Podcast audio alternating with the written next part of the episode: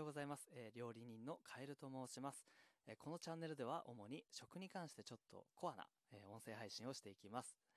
えっ、と、まあ、今回は、えっ、と、初回ということなんですけれども、えっ、と、では早速いこうと思います。はい。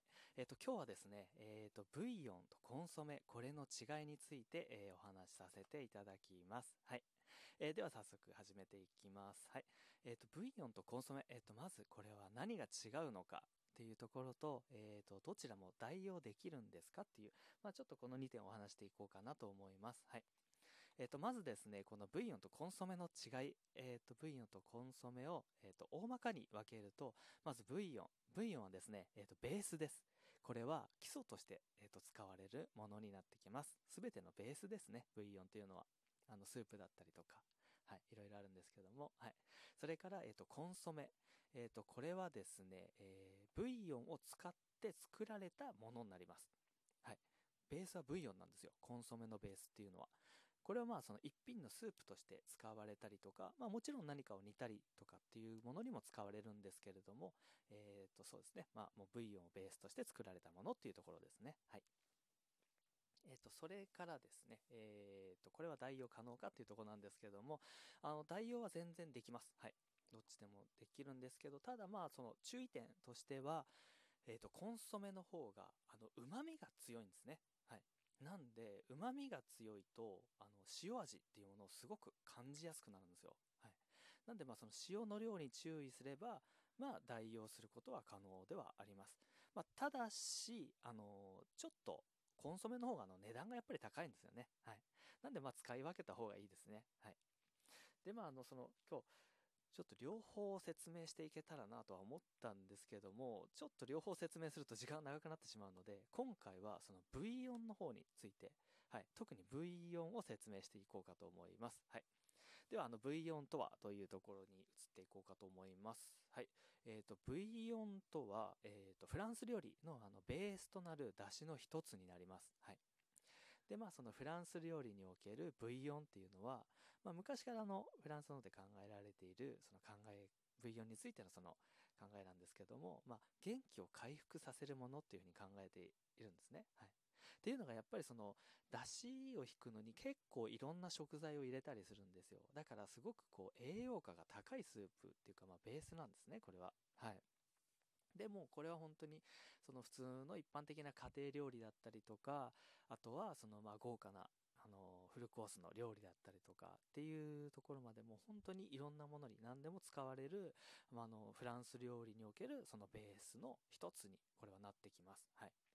で、まあ、昔のあの、有名な、あの、料理の著書で、えっ、と、まあ、知ってる方は知ってるんですけど、まあ、あんまりこう、料理とかは、あんまり見たことない方は知らないと思うんですけども、えっ、と、ルーギット・キュリネールっていう本と、まあ、ラルースっていう本があるんですけども、はい。結構こう、分厚い本なんですけど、はい。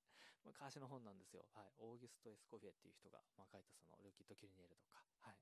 まあ、そこで紹介されている時はですね、まあ、ブイヨンっていうものは、あの、まあ、あるにはあるんですけども、はい。主にですね、フォンブランとか、あの、まあ、白い出汁っていうことですね。はい。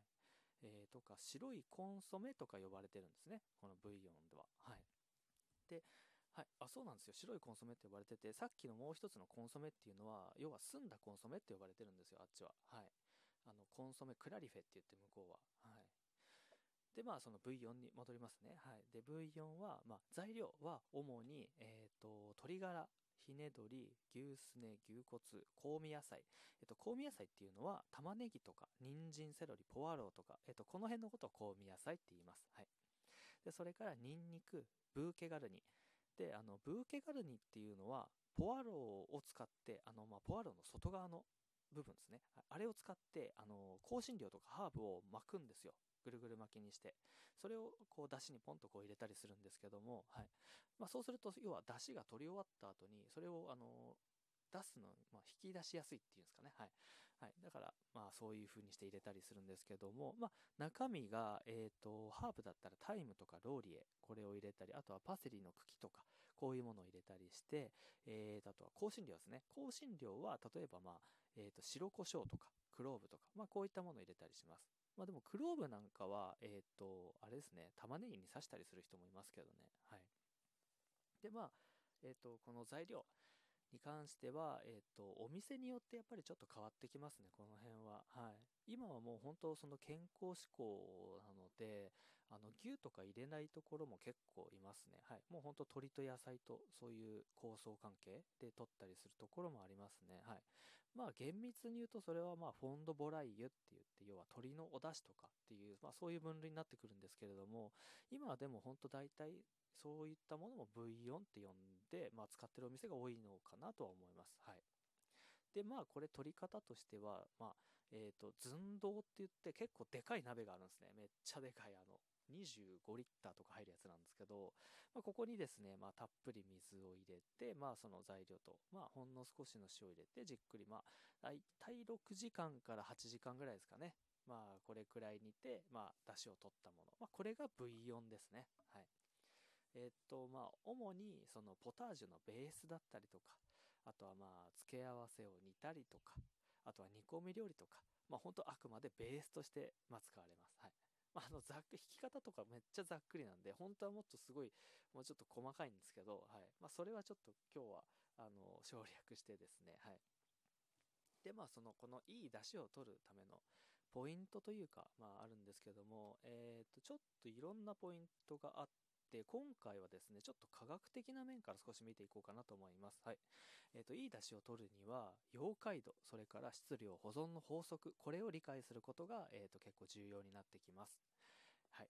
これなかなかちょっと難しいワードなんですけども、えっ、ー、と、まあ、昔、あれですね、その、小学校の理科の実験とかで多分やったと思うんですけど、あの、水に食塩、これを溶かして、あの、溶かす実験とかやりませんでしたかね。どれぐらい溶けるかみたいなやつ。はい。あれの塩っていうのを今回は味っていう部分で置き換えると、溶解度っていうのは分かりやすいと思うんですね。はい。まあその V4 における溶解度っていうものは、あの、ある水分量に対して、その材料から出る味の濃度っていうものは決まってるっていうことなんですよ。そう。あの、その水分、例えば20リッターあったら20リッターに溶ける味の量って決まってるんですよ。それ以上の味って、え、ー、と、基本的には出ないんですよ。そう。